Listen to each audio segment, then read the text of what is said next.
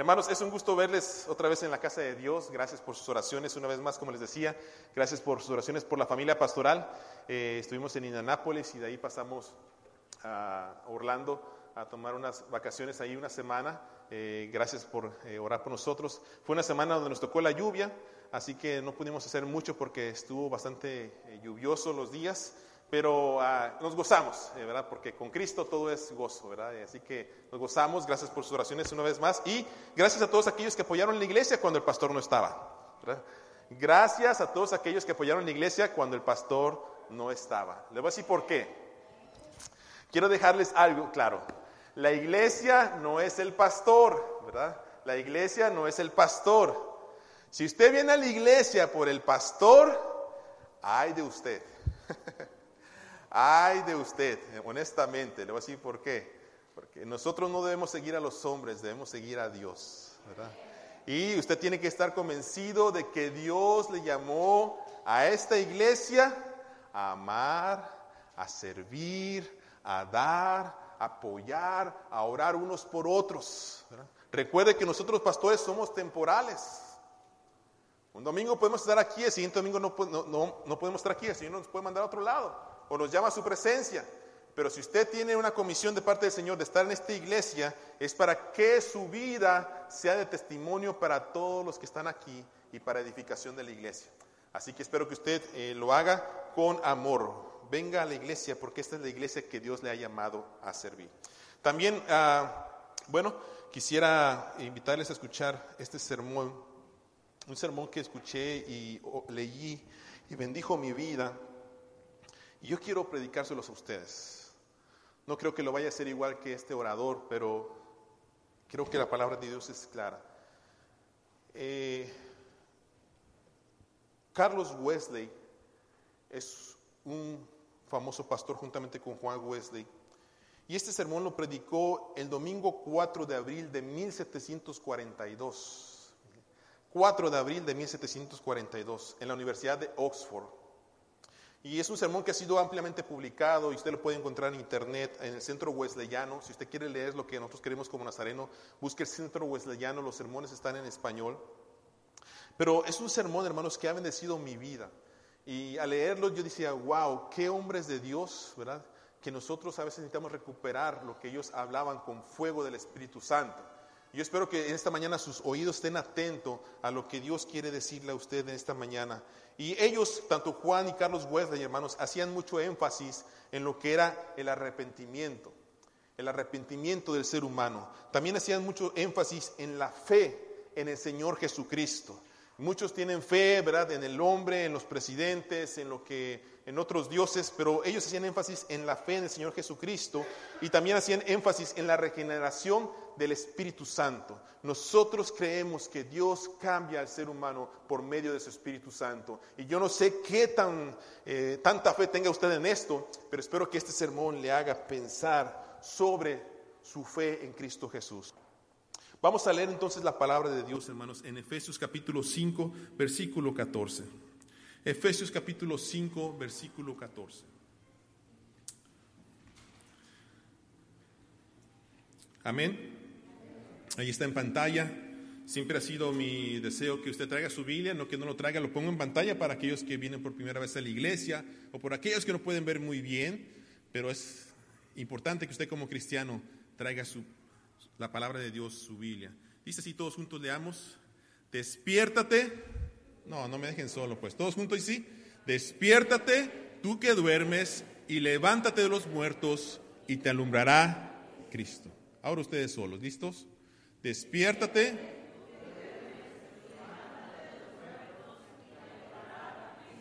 Hermano Miranda, usted solo.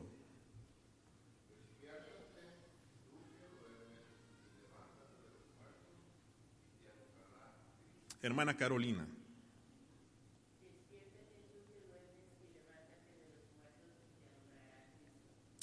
Amén.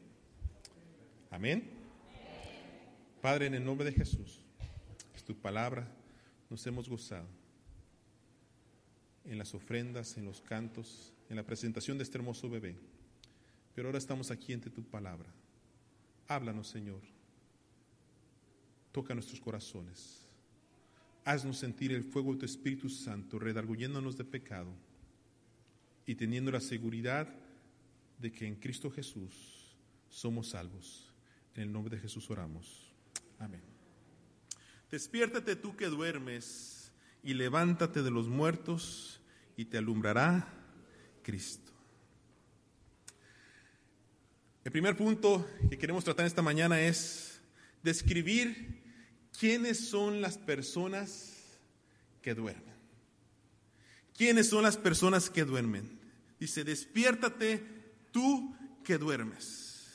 Y con la palabra, hermanos, dormir figura un estado de sueño donde se encuentra el hombre natural, el hombre que no conoce a Cristo, el hombre que no ha tenido un encuentro con el Dios Todopoderoso. Este hombre natural está adormecido y tiene su conciencia cauterizada por el pecado de Adán, de su herencia, y en él hay, pereza, no hay deseo de conocer a Dios, hay indiferencia. Así como usted ha escuchado personas que le dicen, mira, Cristo te ama, ah, a mí eso no me importa. Hay estupidez. ¿Qué quiero decir con esto? No podemos ser tan ignorantes, hermanos, pero hay hombres que son malos malos, malos, malos, y se encuentran en su estado natural.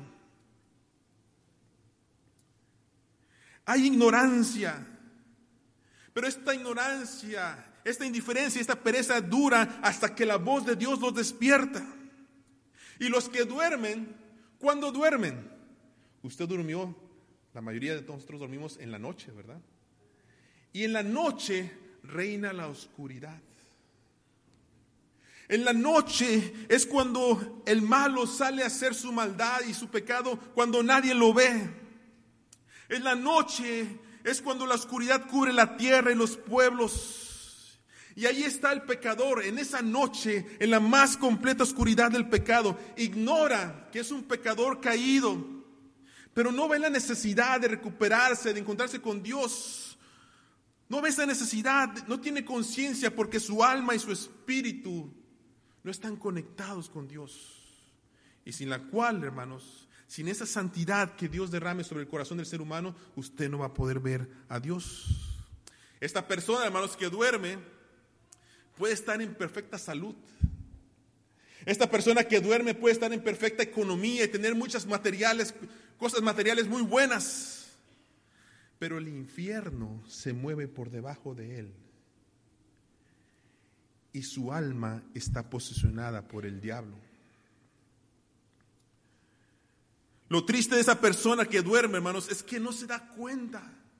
No se da cuenta. Inclusive el fuego del infierno lo puede estar quemando. Pero para él es normal. El que duerme, hermanos, es un pecador satisfecho con sus pecados. Que desea permanecer así viene a la iglesia, escucha la palabra de Dios, pero sale de este lugar y vuelve a hacer el mismo pecado. No conoce su enfermedad. Y quizás nunca ha sido amonestado.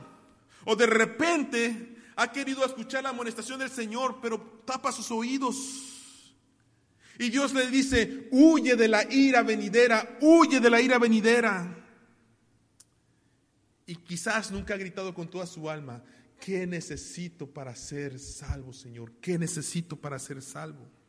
El que duerme, dice el predicador, es aquel que ni es frío ni es caliente.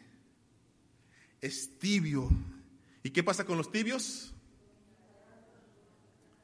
El que duerme es fiel a la religión de sus padres.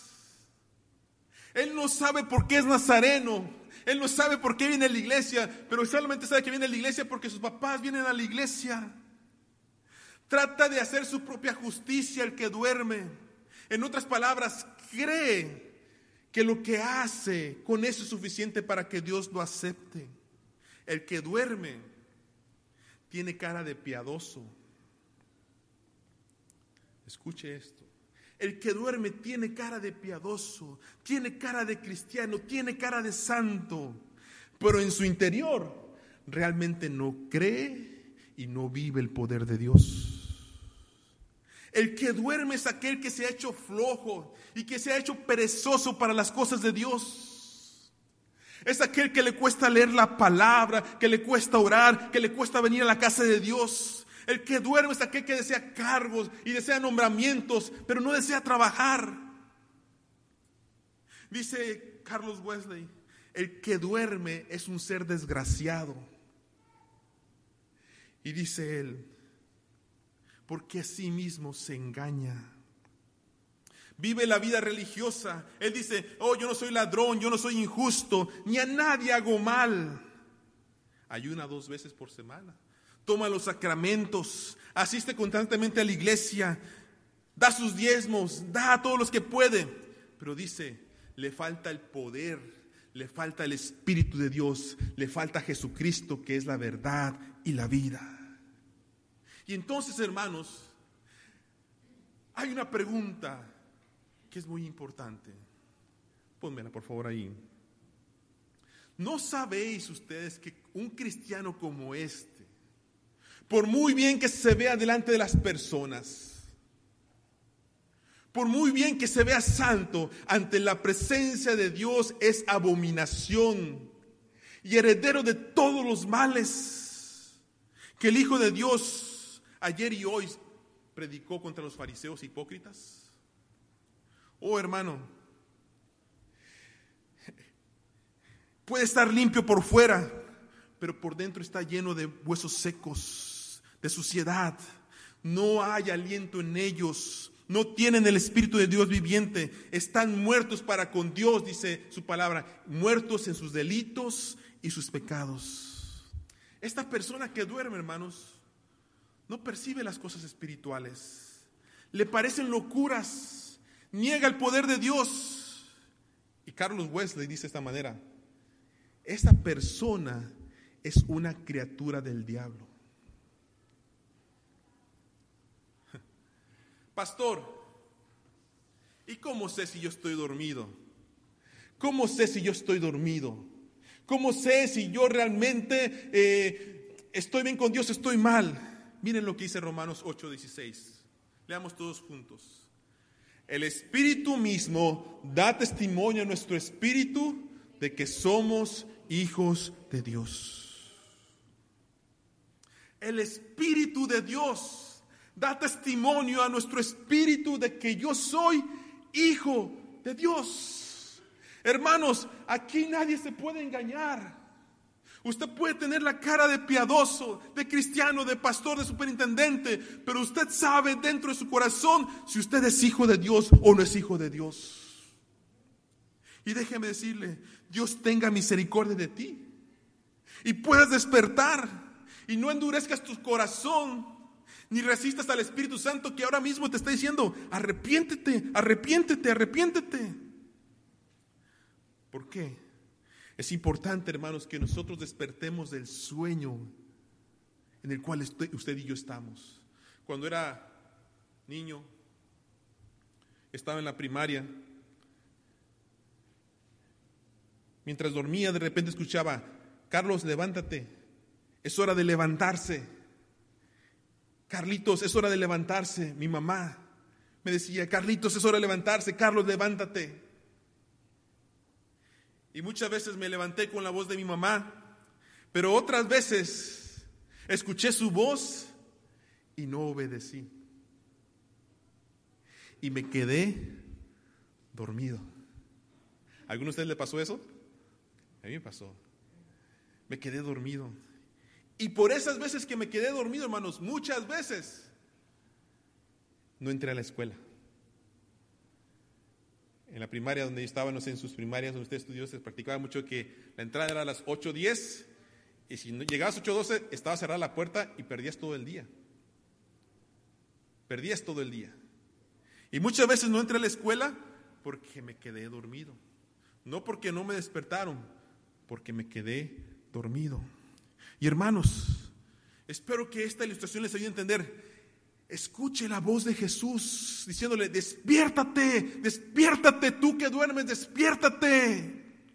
Por eso, hermanos, es importante lo que dice el versículo siguiente. Dice, despiértate tú que duermes, dice, y levántate de dónde? de los muertos. Miren hermanos, si algo falta en las predicaciones de hoy, es recordarnos que usted y yo estaremos en el juicio final. He escuchado, he metido Facebook y veo a los predicadores. Cómo ser próspero en tres puntos, cómo estar mejor financieramente, cómo prosperar con tu familia, cómo ser el mejor líder, cómo ser el mejor hombre, cómo ser aquí, cómo ser mejor allá. Y usted chéquelo. Muy poco se habla ya del arrepentimiento, de la llenura del Espíritu Santo.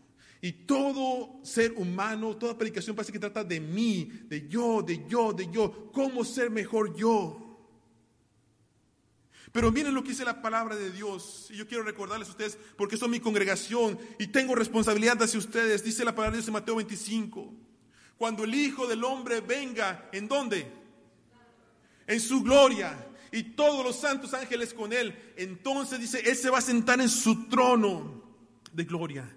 Y serán reunidas, dice, delante de él todas las naciones. Y va a apartar los unos de los otros, como el pastor aparta las ovejas de los cabritos.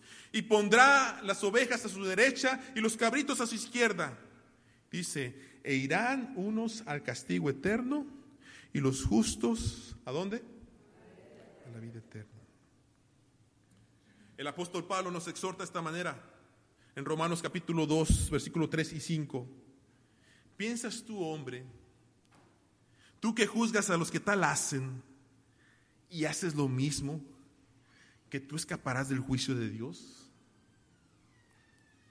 Pero por tu dureza y por tu corazón no arrepentido, atesoras para ti, ¿qué cosa, hermanos?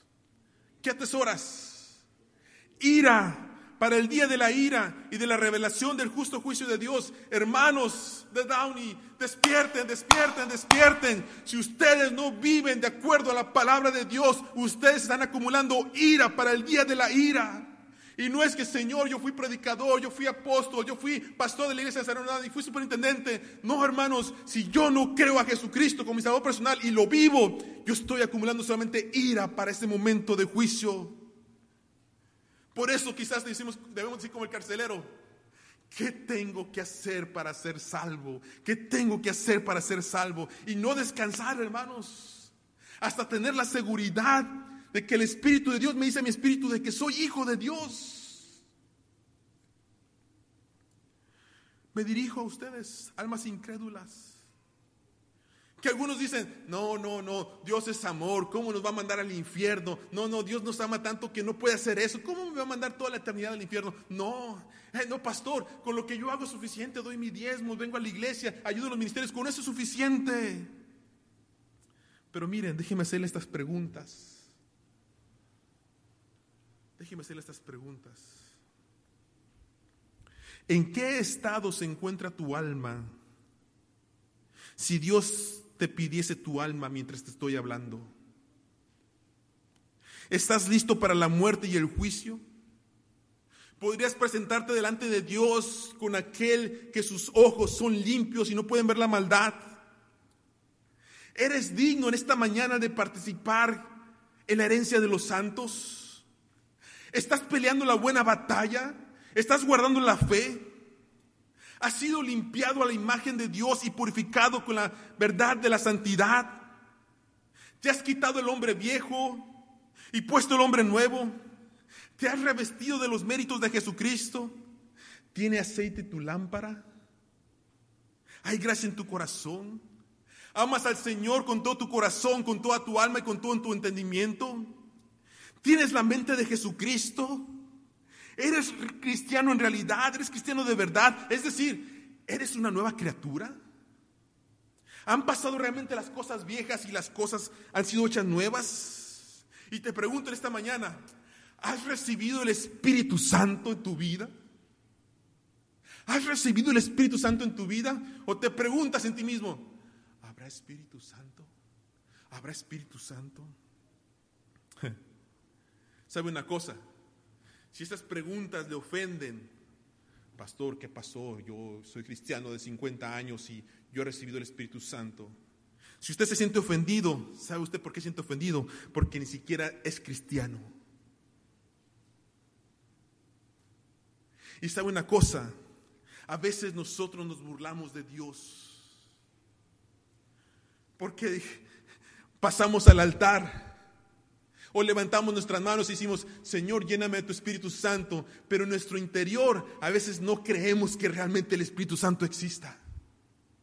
Y eso es burlarse de Dios. ¿Conoce usted a Jesús, a quien Dios mandó y que nos ha enseñado que por gracia somos salvos por medio de la fe y no por obras para que nadie se gloríe? ¿Sabe usted lo que significa que ha venido a llamar a justos, perdón, no ha venido a llamar a justos, sino a pecadores al arrepentimiento? Hermanos, no endurezca su corazón. No endurezca su corazón. Considera lo que la palabra de Dios nos está diciendo esta mañana. Levántate de los muertos. Levántate de los muertos. Deja tus compañías de pecado. Deja todo lo malo que has hecho. Deja que los muertos entierren a sus muertos. Sigue a Cristo. Levántate tú que duermes. Y luego dice la palabra de Dios. Efesios 5:14. Despierta, todos juntos leamos. Despiértate tú que duermes y levántate de los muertos. Hermanos, ¿están siendo ustedes alumbrados por Cristo? ¿Está Cristo en sus corazones? ¿Creen en Jesucristo como su único y suficiente Salvador? Nadie dijo amén. Hermanos, qué hermosa promesa y qué pensamiento tan consolador es para todos aquellos que decimos, despiértate tú que duermes y qué? Te alumbrará Cristo. Qué hermosa promesa, ¿por qué hermanos? Porque si algo, tenemos seguros, hermanos, es que cuando buscamos a Dios no lo hacemos en vano. No lo hacemos en vano. Si usted busca a Dios de todo corazón, eh, usted lo va a encontrar. Usted lo va a encontrar. Entonces dice la palabra, nacerá tu luz como el alba y tu, tu, salvación se dejará ver pronto. Y todo eso, a todos los que temen al Señor les pasará esto. Miren lo que dice Malaquías 4.2. Mas a vosotros, todos juntos dice, mas a vosotros, los que teméis mi nombre, nacerá el sol de justicia. Salmo 23, 6 dice así, ciertamente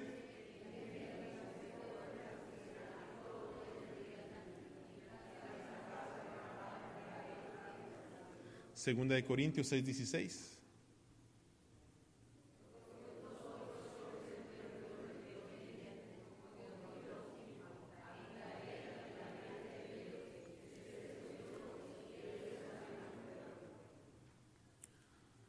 Creo que, creo firmemente que muchas de las cosas que suceden el día de hoy en nuestra comunidad y alrededor de nosotros, a veces con nuestros hijos, con nuestros parientes, con las personas que nosotros conocemos,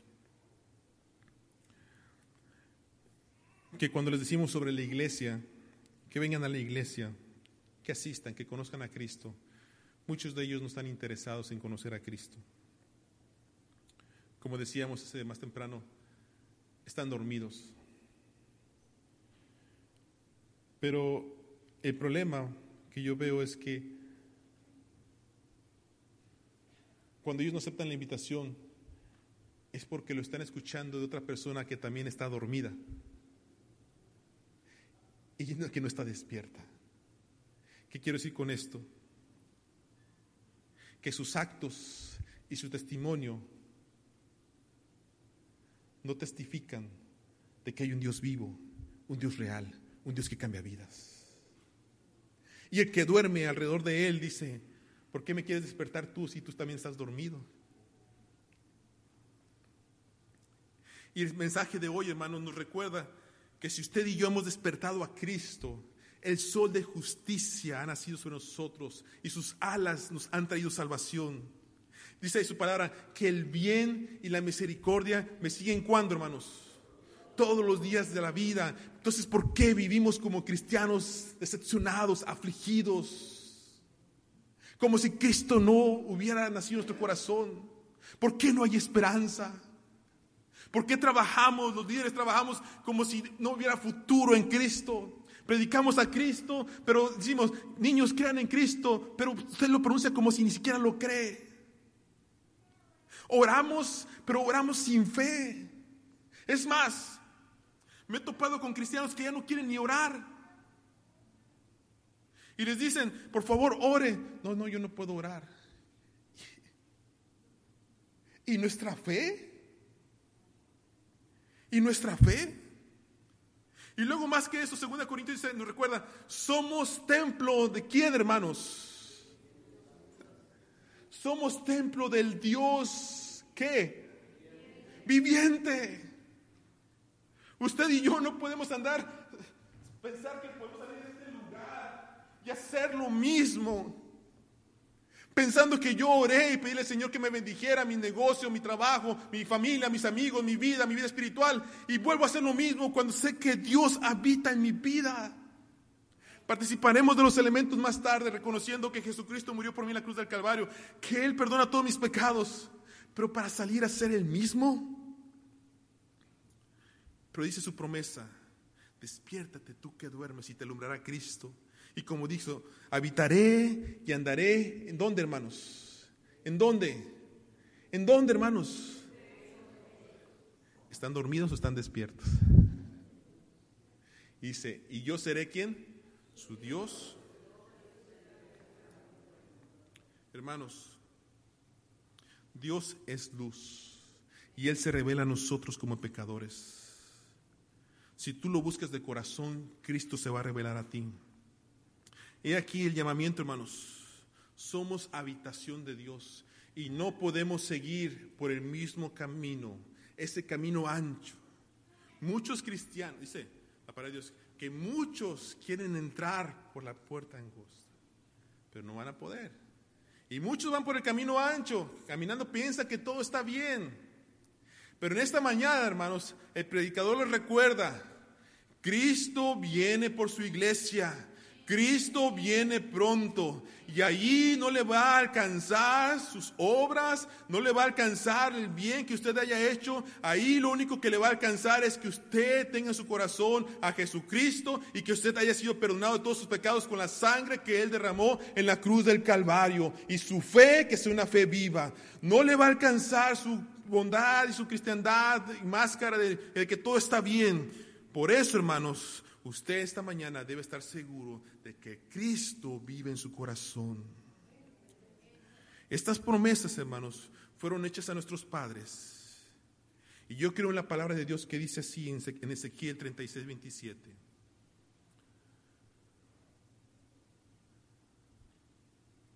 Dice, y pondré dentro de vosotros mi espíritu y haré que andéis, ¿en dónde? En mis mandamientos. Derramaré agua sobre el secadal y ríos sobre la tierra árida.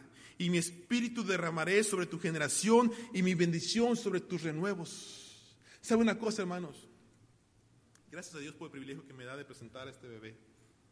Gracias a Dios. Y mi oración fue una oración de fe.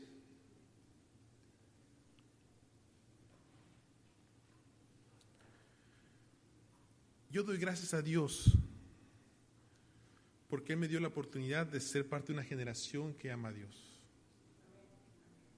Y oro que este bebé sea parte de una generación que también ama a Dios y sirve a Dios.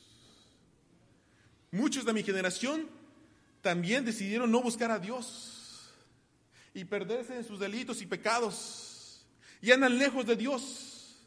Pero muchos decidimos buscar a Dios con todo nuestro corazón.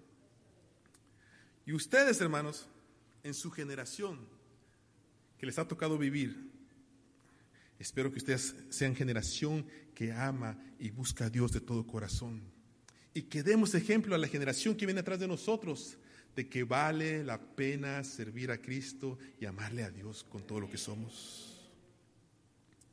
Por eso dice su palabra, nosotros podemos ser testigos de ese Dios viviente. Dice, si puedes creer, dice Marcos 9:23, al que cree, todo es que posible. Les pregunto, ¿cree usted que todavía el brazo de Dios es poderoso para salvar? ¿Cree usted que Dios es grande? ¿Cree usted todavía que Dios puede cambiar su vida? Le pregunto a usted, cristiano, ¿cree que Dios lo puede levantar de su sueño? Y más que nada, hermanos, les pregunto, ¿cree usted en esta mañana que Dios tiene poder para perdonar pecados y para ser el mismo ayer, hoy y siempre? Miren, hermanos, Santiago 4:8 dice así, acercaos a Dios y Él se acercará a vosotros. Pecadores, ¿qué? Limpiad las manos y vosotros los de doble ánimo, dice, purificad vuestros corazones. No, iglesia de Downey. Nosotros vamos al camino del infierno si somos religiosos y no obedecemos la voz de Dios.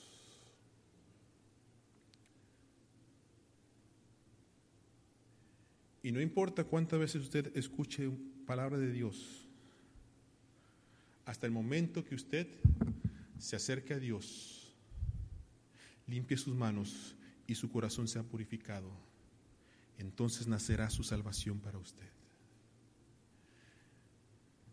Gracias a Dios porque hay una promesa muy hermosa y termino con este versículo. Pastor, ¿cómo le voy a hacer entonces? Gracias a Dios, hermanos, porque nosotros no tenemos mucho que hacer. Cristo ya hizo la obra por nosotros. No solamente nosotros tenemos que declarar con nuestra fe que Cristo es nuestro Salvador. Y dice la palabra de Dios en Efesios 3, 20 y 21. Y aquel, pónganse de pie, por favor, vamos a leerlos juntos. Leámoslos juntos, por favor. Dice así, y aquel que es poderoso para hacer todas las cosas mucho más abundantemente de lo que pedimos o entendemos, por la potencia que obra en nosotros, a Él sea la gloria en la iglesia, por Cristo Jesús, por todas las edades del siglo, los siglos. Amén. ¿Usted cree, cree que Cristo es poderoso? Yo creo que Cristo es poderoso. Y en esta mañana yo quiero invitarle a que usted incline su rostro y debemos de parar de tomar las cosas de Dios en vano. El siguiente momento se verá que tomaremos la Santa Cena, un momento muy especial para nosotros. Pero no debe haber duda en nuestro corazón de que Cristo es nuestro Salvador personal. Líderes de la iglesia de Downey, yo espero que tú no estés sirviendo a Cristo dormido porque estás acumulando ira para el día de la ira y no te va a alcanzar cuantas veces tú sirvas a Cristo. Ni siquiera crees en Él. Por eso en esta mañana yo estoy invitando a la iglesia al arrepentimiento, a que examine su corazón, a que examine sus pensamientos, a que examine su vida cristiana, su vida de oración, su vida de servicio. ¿Por qué lo haces? ¿Para agradar a quién? ¿Al pastor? ¿Al que te ve? ¿Por qué eres cristiano? ¿Por qué te comportas como te comportas? ¿Por qué eres tan apático y perezoso? ¿Por qué no quieres dar el siguiente paso de fe en tu vida cristiana? Creer, bautizarte, tomar la Santa Cena, presentarte ante Dios, servir, ser un líder. ¿Qué te falta? Despiértate tú que duermes y te alumbrará Cristo.